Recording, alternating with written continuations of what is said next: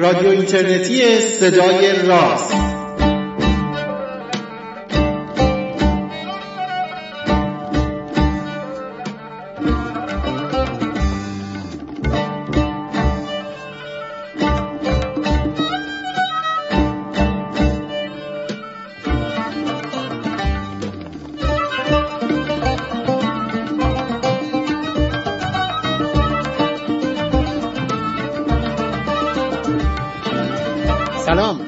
روزگارتون خوب و خوش و فرخنده.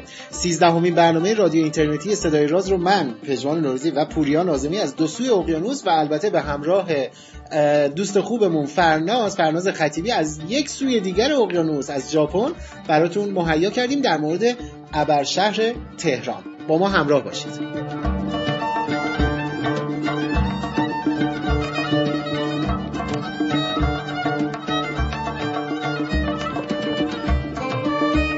موسیقی دلپذیری رو که میشنوید اسم آهنگش هست شرقی از کاری هستش از ارکستر آلم برونه و گروه موسیقی شرق از آلبوم پروژه پاریستر.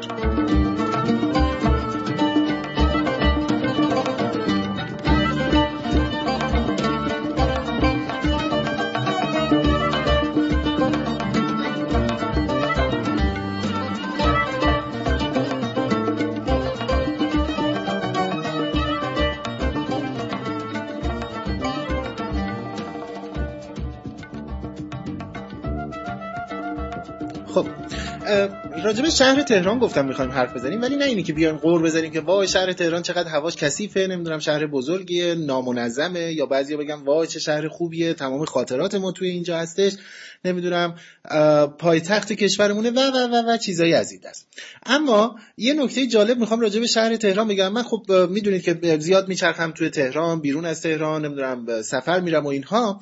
همیشه دلم می‌خواد که یه جایی رو برم که یه ریشه های تاریخی داره برم یه بخشی از تاریخ و فرهنگ و تمدن قدیمی رو توش پیدا بکنم. حالا این می‌تونه ساختمون باشه می‌تونه نمی‌دونم یه قبرستان باشه یا هر چیز دیگری از این دست. شاید تهران رو ما بتونیم به عنوان مدرن ترین شهر ایران نام ببریم. از گذشته این اتفاق توش افتاده توی دوران پهلوی اول و دوم مدرنیته توی این شهر خیلی جدیتر از جاهای دیگه توی ایران پا گرفته. اما واقعیت اینه که تهران انقدر هم شهر جدیدی نیستش. حالا بعضی وقتا مثلا میگیم 200 سال سابقه پایتختی داره حالا یه خورده قبلترش یا هر وقت می‌خوایم راجع به قدیمی ترهای تهران صحبت کنیم حتما منظورمون به سمت شهر ری می‌کشه و فکر می‌کنیم که خب تهران قبلا همون شهر ری بوده بعد شهر ری گسترش پیدا کرده تو دوره های جدیدتر اومده سمت شمالش و یه شهر بزرگ شده. از کوه پایه های شمال تهران یعنی از سمت دربند یه ذره حتی بالاتر از دربند پس قله اینا که شروع کنیم اینا تاریخ هن. اینا تاریخ های ایران هستن. تاریخ شهر تهران هستش. نمونه های بسیار زیادی از هرچند که تخریب شده و داغون شده و چیزی وجود نداره. ولی همینجوری که میایم پایین توی تهران آثار تاریخی پیدا میشه. ما یه تمدنی به نام تمدن بالا یا ناحیه یا حوزه تمدنی در قیتریه تهران داریم که آثار و اشیا و شواهد باستانی بسیار زیادی براش پیدا شده. و با همه این اوصاف مدت ها بودش که تهران رو حد اکثر تا همین دوره قیتریه می‌دونستن. یعنی می‌دونستن که اینجا قدیمی ترین جایی هستش که ما توی تهران شناسایی کردیم تپه‌های قیتری حدود 3000 سال سابقه تاریخی براش پیدا شده و تو دوره‌ای که کاوش‌های باستان شناسی انجام شده اما یه نکته که من و پوریا به شکل خیلی جدی همیشه به شاگردامون اعلام می‌کردیم اینه که یه خورده دقیق نگاه بکنید. هر چیزی رو سرسری نگذارید نمی‌دونم و هر اتفاق علکی رو هم که حتی جلوتون می‌بینید علکی که نه هر اتفاقی رو هم که می‌بینید خیلی علکی فرضش نکنید. دقت کنید نظر داشته باشید بررسی کنید نمی‌دونم به منابع و مراجع بتونید ارجاع بدید. اینها همین اتفاق همین روشی که راجبش من, من الان صحبت می‌کنم پوریا هم حتما با شاگردانش فراوون اینو صحبت کرده باعث شده که این قدمت سه هزار ساله ای که ما برای شهر تهران تو تپای قیتریه میشناختیم یه مقداری جدیتر بشه تقریبا دو برابر اضافه بشه و یک کشف خیلی جذاب و عجیب غریب باستان شناختی توی شهر تهران رخ بده. قصه این گونه ای که اعلام شده این هستش که یک دختر خانومی توی منطقه مرکزی شهر تهران حوالی خیابون مولوی. در حال حرکت بوده. اونجا یک منطقه رو که برای فاضلاب و اینا کنده بودند یا به حال خاکی از پایین اومده بوده بالا. همینجوری که داشته رد می‌شد می‌بینه او توی اینجا یه سری سفال و اینا هستش. اینا رو برمیداره جمع می‌کنه به نظرش خیلی عجیب میاد. اینا رو بر میداره و می‌بره به اداره میراث فرهنگی میرسونه اونا هم براشون موضوع جذاب میشه. یه تیم پژوهشی اولیه‌ای رو میرسونن میفرستن به سمت اون محدوده. اونجا رو شروع می‌کنن کاوش کردن و بررسی کردن و در نهایت اتفاق جذابی که رخ میده این هستش که توی منطقه توی همین منطقه شهر تهران داخل شهر تهران توی خیابون مولوی یک اسکلتی پیدا میشه که چیزی نزدیک به هفت هزار سال سابقه داره. یعنی مال هزاره پنجم پیش از میلاد هستش. همین اتفاق باعث میشه که توجه به اون منطقه زیادتر بشه و الان به عنوان یک سایت باستان شناختی مورد بررسی قرار بگیره. تیم حفاری و حفاری که در حقیقت کاوش باستان شناسی اونجا مشغول به کار بشه. یک هیئت پژوهشی هم از دانشگاه تهران مشغول باشن و ببینن که خب اونجا چه خبر هست و یه بخشی از تاریخ کشورمون رو و شهرمون رو به خصوص دوباره بتونن بیرون بیارن و اطلاعات جدید راجبش کسب بکنن. به همین سادگی میشه سرنخ پیدا کرد و بعد این سرنخ رو گرفت به دست افراد متخصص رسون و اونها بتونن بررسی های دقیق تری انجام بدن. اما اینی که آیا شهر تهران فقط چنین ای داره یا نه؟ اصلا تاریخچه شهر تهران چگونه است؟ بگذارید پوریا یه مقداری اطلاعات دقیقتر بده. تو این برنامه ما کارشناس مهمان داریم. فرناز هم راجع به باستان شناسی برای ما صحبت می‌کنه. بگذارید اول اینجوری بگم. بذارید اول ببینیم که فرناز چجوری به ما بگه که چطوری ما می‌تونیم اصلا سابقه چیزی رو پیدا بکنیم وقتی که الان مثلا تو اینجا یک اسکلتی پیدا شده مربوط به یک کودکی که توی این محدوده دفن شده. ما از کجا می‌فهمیم که این هفت هزار سال سابقه داره یا هر عدد دیگری؟ بذارید با فرناز یه صحبتی بکنیم از یک گوشه شرقی اقیانوس از توکیو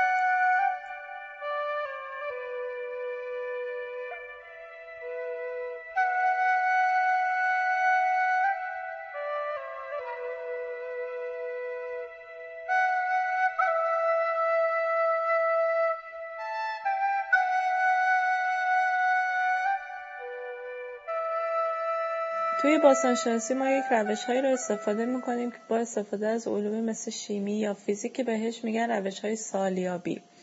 مشهورترین روش سالیابی که ما داریم بهش میگن روش سالیابی کربن 14 که برای تعیین قدمت مواد عالی و موادی که حاوی کربن هستند این مواد شما هر چیزی می‌تونن باشن ولی مخصوصا برای موادی که منشأ ارگانیک دارن موادی که ماده عالی هستند روش کربن 14 کاربرد بیشتری داره. چرا؟ چون کربن 14 با اکسیژن هوا تبدیل میشه به گاز کربونیک تبدیل میشه. وقتی تبدیل شد توسط ریشه گیاه یا خود برگای گیاه در عملیات فتوسنتز جذب میشه. حیوانی که از اون گیاه تغذیه می‌کنه یا انسانی که از اون گیاه تغذیه می‌کنه این کربن وارد بدن موجود زنده میشه و ذخیره میشه.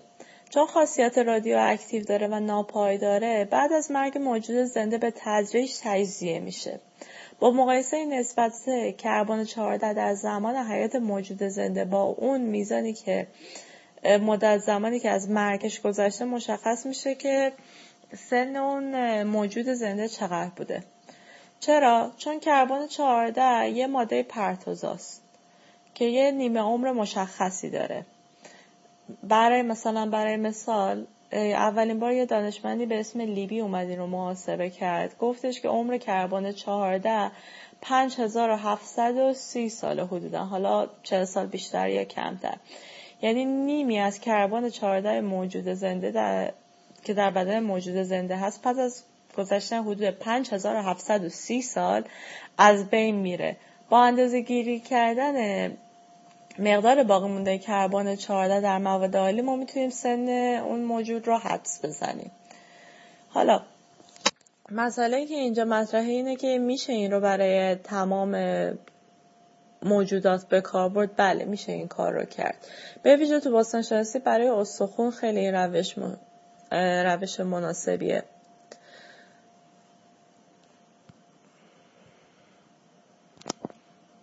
روش به این صورت عمل روش به این صورت عمل می‌کنه که میان اون ماده مثلا استخونی رو مثلا حالا شما یه اسکلتی پیدا کردن که خیلی هم با ارزشه مثل همین نمونه که تو تهران پیدا شده. حدودا مثلا تو روش های جدید که به روش های AMS معروفه و روش های خیلی غیر تخریبی تری هستن یه میزان خیلی کمی از بخش های غیر مطالعاتی استخون که اطلاعات خیلی خاصی به باستانشناس نمیده. مثلا مثل یه قطعه کوچیک از دنده که معمولا توی حفاری شکسته به دست میاد. اون رو جدا می‌کنن در حد چهار تا پنج سانت. با استفاده از روش های شیمی که مثلا با شستشو با اسیدهای مختلف پودر کردنش و اینها هست اون رو به یه پودر خیلی کمی تبدیل می‌کنن و بعد با استفاده از یه روش های دیگه کلاژن اون بافت استخونی رو ازش استخراج می‌کنن. بعد این کلاژن که استخراج می‌کنن اون رو در داخل دستگاه می‌ذارن تبدیل به کربنش می‌کنن و بعد با اندازه گیری ایزوتوپ کربن 14 می‌تونن بگن که در زمان مرگ تقریبا چه سالی رو داشته.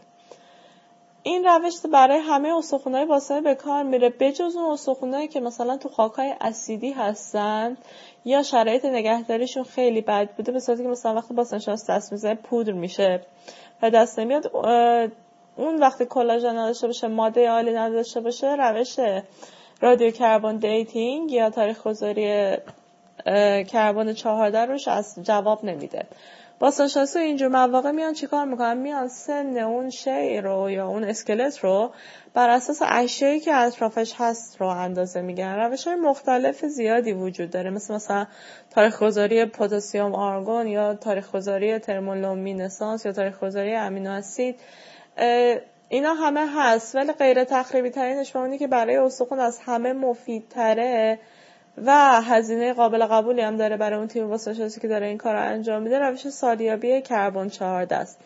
حالا اینکه اومدن گفتن که این اسکلت 5000 سال قبل از میلاد بوده که با این 2000 سال میشه 7000 سال هنوز اخبار زیادی راجبش منتشر نشده ولی با توجه به بافتی که اون اسکلت ازش به دست اومده و لایه‌ای که در خاک وجود داره و سنجیدن اون لایه مثلا اشیایی که از اون لایه به دست اومده با اشیایی که علایه هایی با سن با سن یکسان به دست اومده گفتن این حدودا 5000 سال قبل داره. مثلا یعنی چی؟ مثلا ما یه سایت جدیدی رو توی توی سایت مثلا باستانشناسی پیدا می‌کنیم که نمی‌دونیم این چند سالشه. امکان تاریخ گذاری های مختلف هم برامون وجود نداره. ولی ما توی سایت دیگه ای که همون اشیاء مشابه رو داره و تقریبا هم مال هم دوره به نظر میاد بر اساس اون سایت میگیم این سایت هم حدودا باید همین سن رو داشته باشه. حالا در مورد این اسکلتی که توی تهران به دست اومده احتمالا بر اساس اشیا یا بافتی که درش قرار داره سالیابی رو گفتن. چون هنوز سالیابی مطلق یا تاریخ گذاری رادیو کربن روی این اسکلت انجام نشده که بتونن به صورت قطع و یقین بگن که این مال 7000 سال پیشه یا نمی‌دونم شاید تاریخ جلوتر یا تاریخ عقبتر.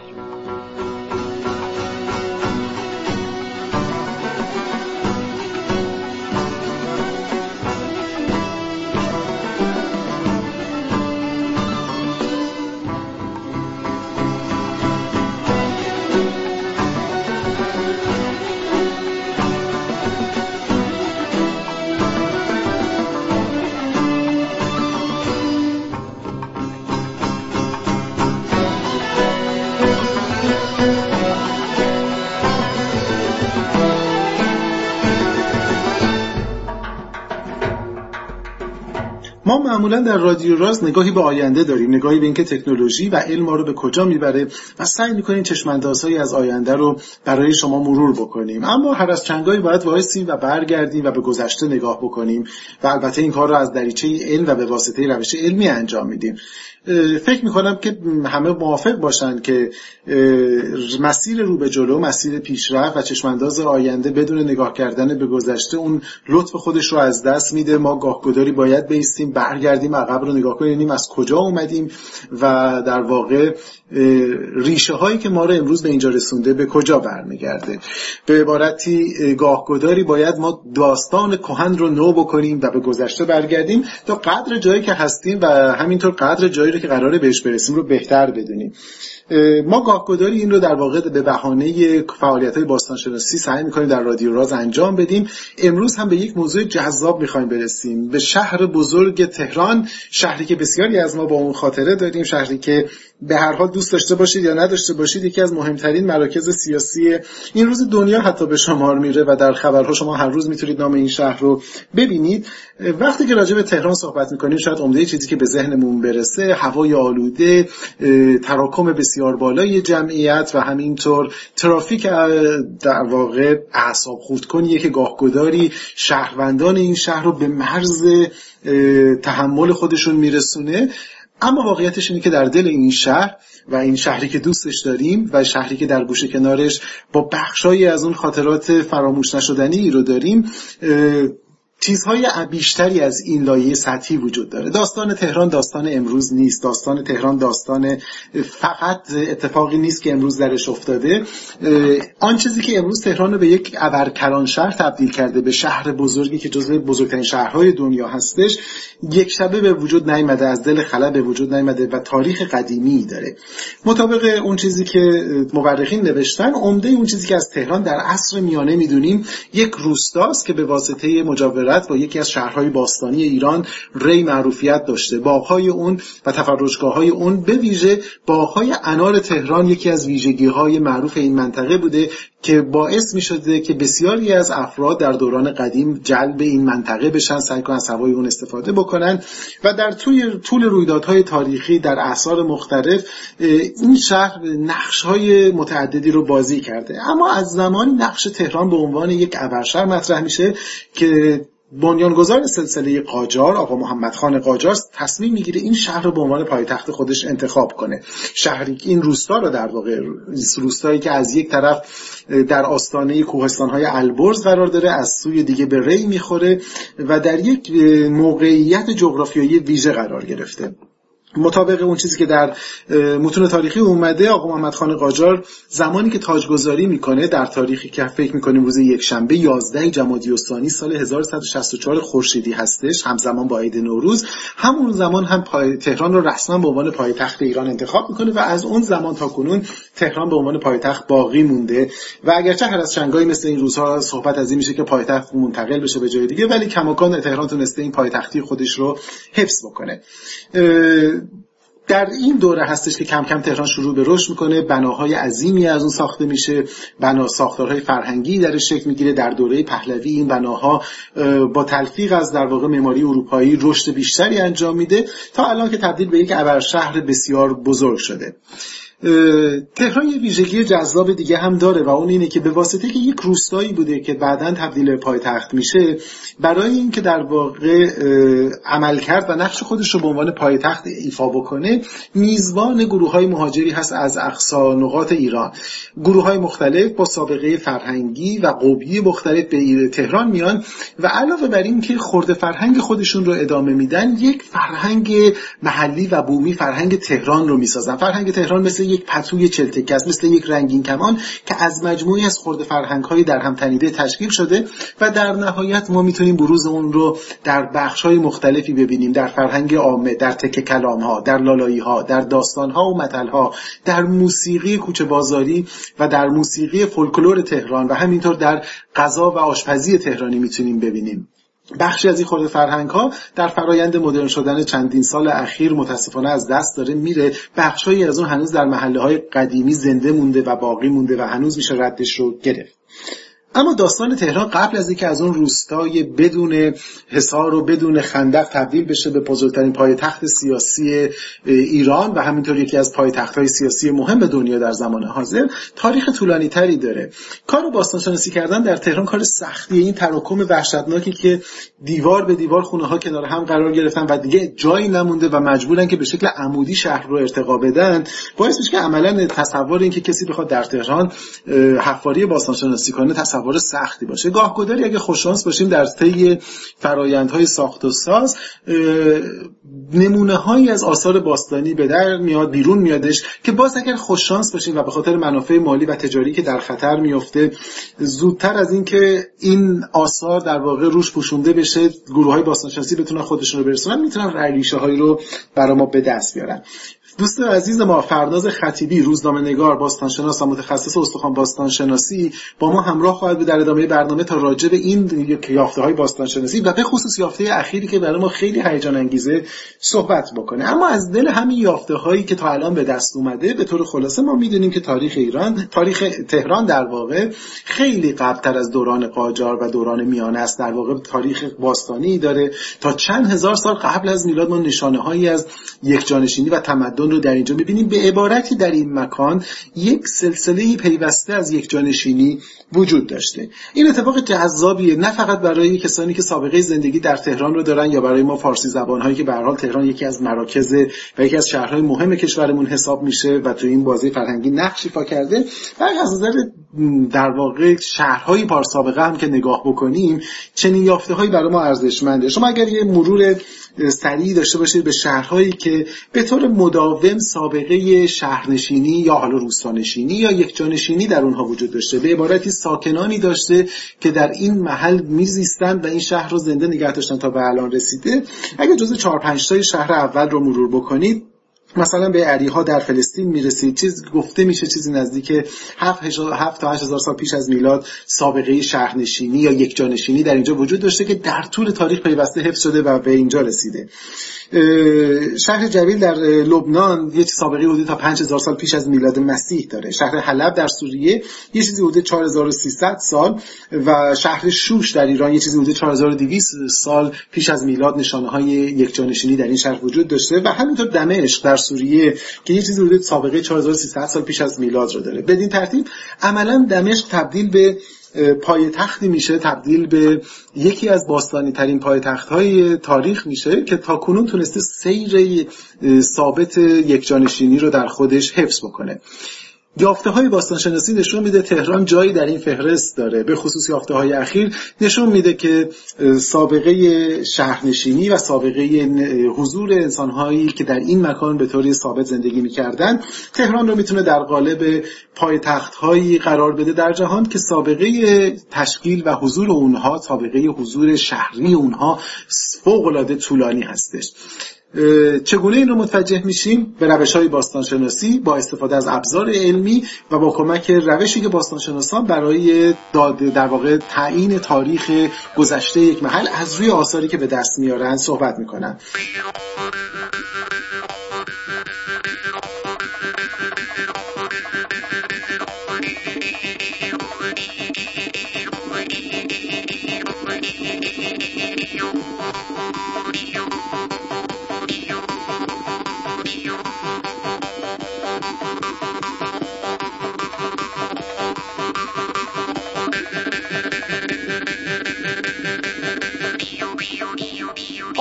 معروفه که میگن تهران تاریخ نداره. نهایتا دیویس سالشه یا یکم عقبتر که یه دهی بوده و مردم اومدن زندگی کردن و مثلا توی مصدی مثل مصد تهران انار ندارد میاد مثلا راجع به اینکه تهران تاریخ مناسبی نداشته صحبت می‌کنه و میاد میگه مثلا کسبه تهران مشاغل درستی هم نداشته یعنی کسبه درست حسابی نداشته.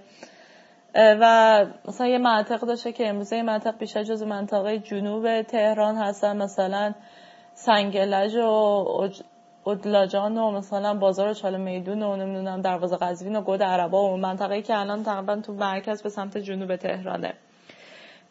اشیاء باستانی که از تهران به دست اومده برخلاف اون تاریخ دیویس ساله ای که ما داریم از مدرن شدن تهران و به صورت تهران امروزی کم کم در اومدن که متعلق 200 سال پیش و با, با اومدن قاجاره تاریخ تهران خیلی قدیم تره حالا این اسکلتی که میگن 5000 یا 5000 سال 5000 مال 5000 مال 1050 قبل از میلاده.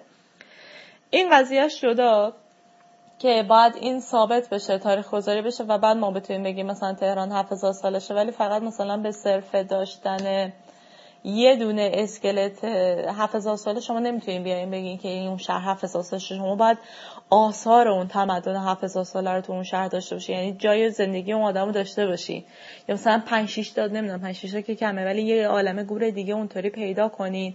اثری پیدا کنین شی پیدا کنین که متعلق به اون منطقه باشه. یا مثلا شبیه شیء باستانی منطقه دیگه باشه. مثلا بگین دنباله اون تمدن تو این سال توی تهران داشتن زندگی می‌کردن. ولی سابقه داره. ما در تپه های قیتریه که مرحوم کامبخش فرد اونجا رو حفاری کردن آثار تمدنی داشتیم از دوره پیش از تاریخ تهران که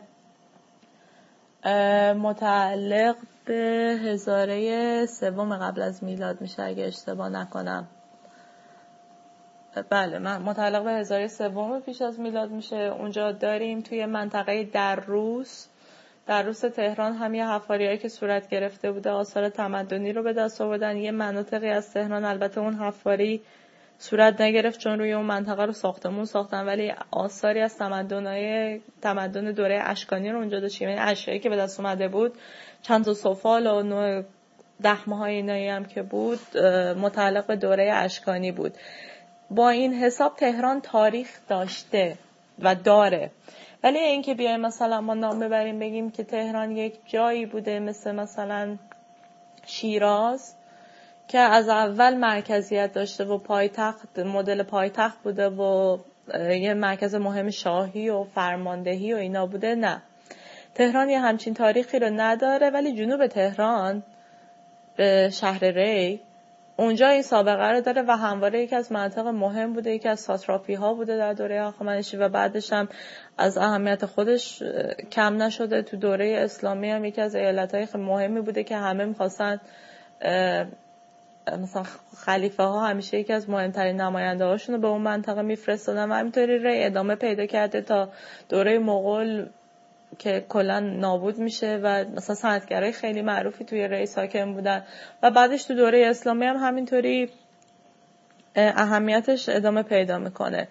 اولین اشاره که داریم مثلا ما توی تاریخ یاقوت هموی رو داریم که توی معجم البلدان میاد یه تعریفی از تهران می‌کنه و اتفاقا هم ذکر کرده که اینا تهران رو با تی دو نقطه می نویسن چون ساکنانی که تو اون شهر هستن از تی دستدار استفاده نمی‌کنن. آدمای عجیبی اونجا.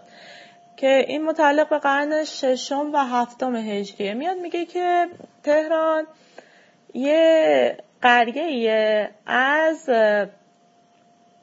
قریه های نزدیک شهر ری که یه آبادی بزرگه و یه بناهایی داره و دار و درخت داره و ولی مردم عجیبی داره که اونجا یه بناهایی رو زیر زمین ساختن که هیچ کس هم به جز خود مردم اونجا رو راه نمیدن توش. معمولا هم از دستور سلطان وقت و نمی‌دونم خلیفه هم که هست سرپیچی می‌کنن و همه باید باشون مدارا کنن. دوازده تا محله داره که هر کدوم از این دوازده تا محله برای خودشون یه خانی رئیسی داره که دم به ساعت هم به قول امروزی ها با همدیگه دعوا دارن. ولی باغ و بوستان داره و خیلی جای مناسبی بوده برای کسایی که می‌خواستن حمله کنن. اینا یا برای اونجا توی اون باد مثلا بهشون حمله شده یا می‌خواستن حمله کنن یه پناهگاهی رو می‌خواستن می‌رفتن توی تهران قایم می‌شدن. بعد یه چیز دیگه که میگه این که مگه مردم اینجا از گاو برای که کشت کردن استفاده نمی‌کنن. چون میگن گاو خیلی با ارزشه. دشمن میاد گاوای ما رو میدوزه فقط از بیل استفاده می‌کنن. جدا از این تعریفی که می‌کنه تهران یکی از روستاهای بزرگ ری بوده که تو تقاطع قم و خراسان و مازندران و قزوین و گیلان و ساوه بوده. به همین علت هم یه مرکز مهم سیاسی بازرگانی اداری مذهبی بوده که همیشه هم سر راه این دوزا و کاروانزنا و اینا قرار داشته و خیلی مورد حمله قرار می‌گرفته. برای همین هم مردمی که تو روستای تو روستایی به اسم تهران زندگی می‌کردن یه عالم حفره زیرزمینی و موانع طبیعی برای خودشون ساخته بودن. که اونجا زندگی می‌کردند و زندگیشون می‌گذارن اولین بار توی تاریخ که ما اشاره مستقیم داریم به اینکه تهران اومده یه شاهی دیده خوشش اومده پسندی شاه تحماس به صفوی بوده. که وقتی قزوین رو به عنوان پای تخت خودش انتخاب می‌کنه متوجه تهران میشه و برای تهران برج و بارو و اینا می‌سازن. مثلا تو تاریخ داریم که وقتی افغان ها تو اواخر دوره صفویه به ایران حمله می‌کنن یکی از جاهایی که خیلی ایستادگی کردن تهران بوده و افغان ها بعد از اینکه تهران رو شکست میدن ساکنش تهران شکست میدن کلا باقا و تاکستاناش و اینها رو خراب می‌کنن. دوباره تو زمان نادرشاه بوده که تهران رو دوباره میاد یه ذره آبادش می‌کنه. یه اجلاس مهمی هم که نادرشاه می‌ذاره برای اینکه کشور به وحدت برسون رهبرای بزرگ شیعه و سنی رو با هم گرد می‌کنه با هم گرد هم جمع می‌کنه. توی تهران بوده. اون اجلاس توی تهران صورت گرفته.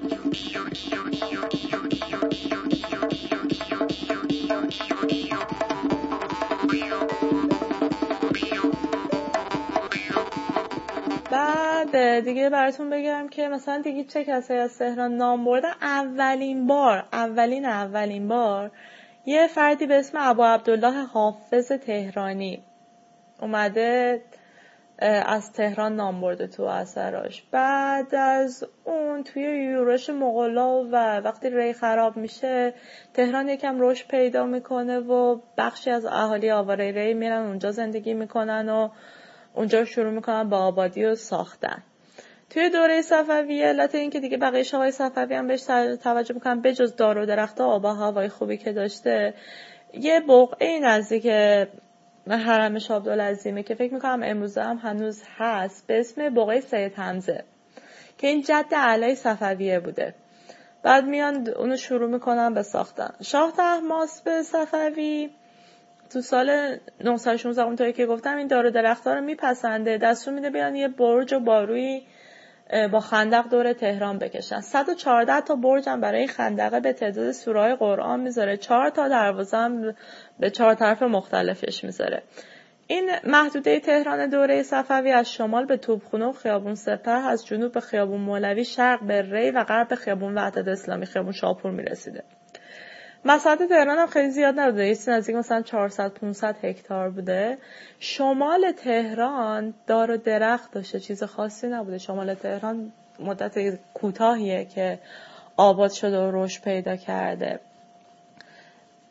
یکی از اصلی ترین مرکز تهران هم که مثلا تاریخ مدون داره منطقه هستش که امروز بازار و کاخلستان در اونجاست که هم دوره زندیه هم صفویه هم قاجار.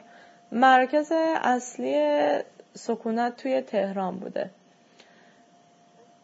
بعد ولی اگه بخواین از لحاظ تاریخ خیلی قدیمی تر بدونین که چه چیزایی تو تهران بوده از جاهای قدیمی تهران تپه قیتری است. تپه های عباس آباده که آثار باستانی توشون پیدا شده بوده. تپه چشم علی تو جنوب تهرانه که چشم علی پیش از تاریخیه. البته اینا همشون پیش از تاریخیه ولی چشم علی سفالای مخصوص خودش شده. یه سفالایی داره رنگ اخرا دارن با نقوش مشکی که روش کشیده شده و خیلی نازک و ظریف هستن. خیابون مثلا تو پاسداران تو دروس ناحیه قصران اینا همه نشون دهنده آثاری از چیز بودن. تمدن‌های قدیمی و اقوام کهن داره. تو فارسنامه ابن بلخی هم داریم که حدود سالهای مربوط به سالهای 500 تا 510 هجری قمریه. گفته تهران خیلی انارای مرغوبی داره.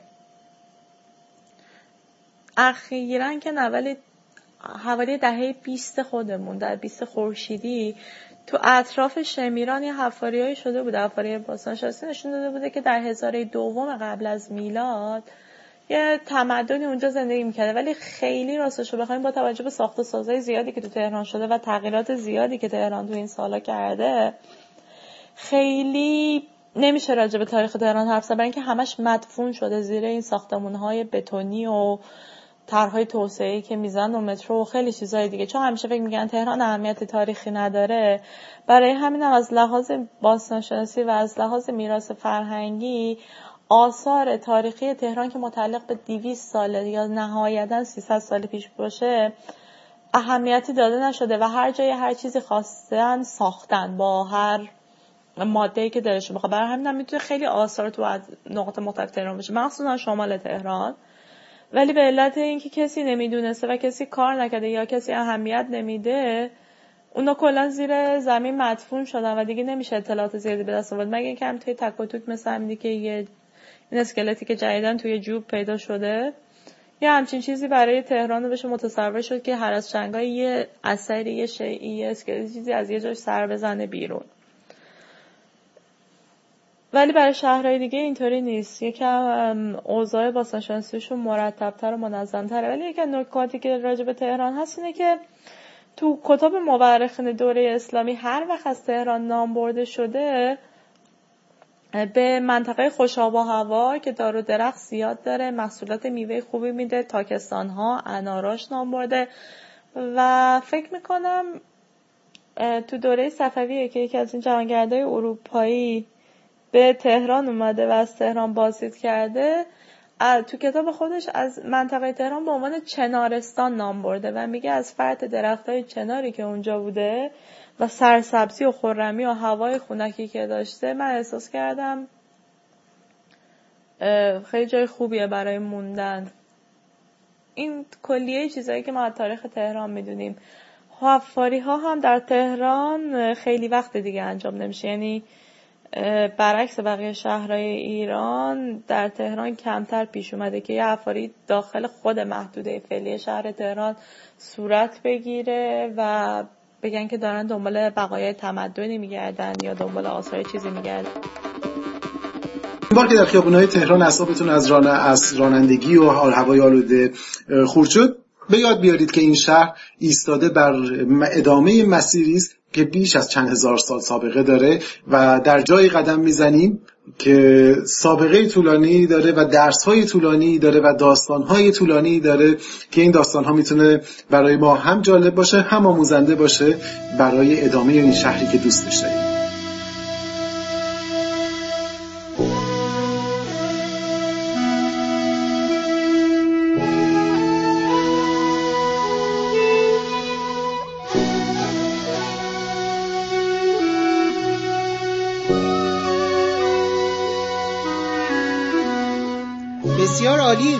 بالاخره به انتهای برنامه 13 هم از مجموعه برنامه های رادیو اینترنتی صدای راز رسیدیم. برنامه ای رو که راجع به تهران تهیه کرده بودیم تاریخچه تهران گذشتهش این برنامه رو من پژمان نوریزی از تهران پوریا نازمی از مونترال و فرناز خطیبی از توکیو مهیا کردیم و برای شما منتشرش کردیم. امیدوارم که ازش لذت کافی رو برده باشید و البته که اطلاعات جذابی رو هم کسب کرده باشید. موسیقی های جذابی رو که توی این برنامه شنیدید از آلبوم از خشت و خاک بود همینطور از آلبوم پروژه تهران پاریس و آهنگ انتهایی رو هم که خواهید شنید در انتهای برنامه یکی از آثار موندگار و جذاب تهران قدیم یا تهرون قدیم بودش. خواهد بود با صدای مرحوم مرتزا احمدی. امیدوارم که این برنامه مثل برنامه های گذشته مورد توجهتون قرار گرفته باشه. اگر ازش لذت بردید حتما شنیدنش رو به دوستانتون توصیه کنید و بگذارید اونها هم بشنوند و به ما هم اشتیاق این رو بدید که برنامه های بعدی رو با دقت و صحت کاملی براتون مهیا کنیم. یک آگهی کوتاه هم براتون بگم که برنامه عید ما برنامه نوروز رادیو اینترنتی صدای راز از همین الان مشغول کار هستیم من و پوریا روش. امیدوار هستیم که برنامه جذاب بشه. برنامه های خیلی خیلی ویژه ای رو برای نوروزتون داریم. از همین الان شما رو منتظرش خواهیم نگه داشت تا سر وقت خودش. روز و روزگارتون خوب و خوش تا برنامه چهاردهم از مجموع برنامه های رادیو اینترنتی صدای راز.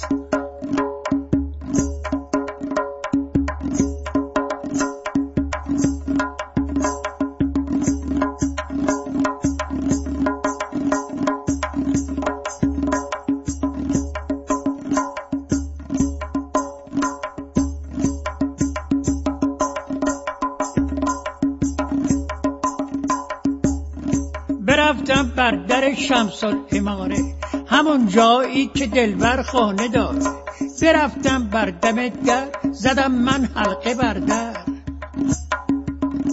بیامد پشت اون در. بگفتا کیستی تو؟ گفتمش من در رو وا کن. من مسکین در رو وا کن. من عبر چلاغم در رو وا کن. قرچماغم در رو وا کن مثل گربه براغم در رو وا کن. در رو وا کرد سلامه گرمی به ما کرد منو جا کرد. شربتم داد نوشیدم من کبابم داد مکیدم من هرچی بهم داد خوریدم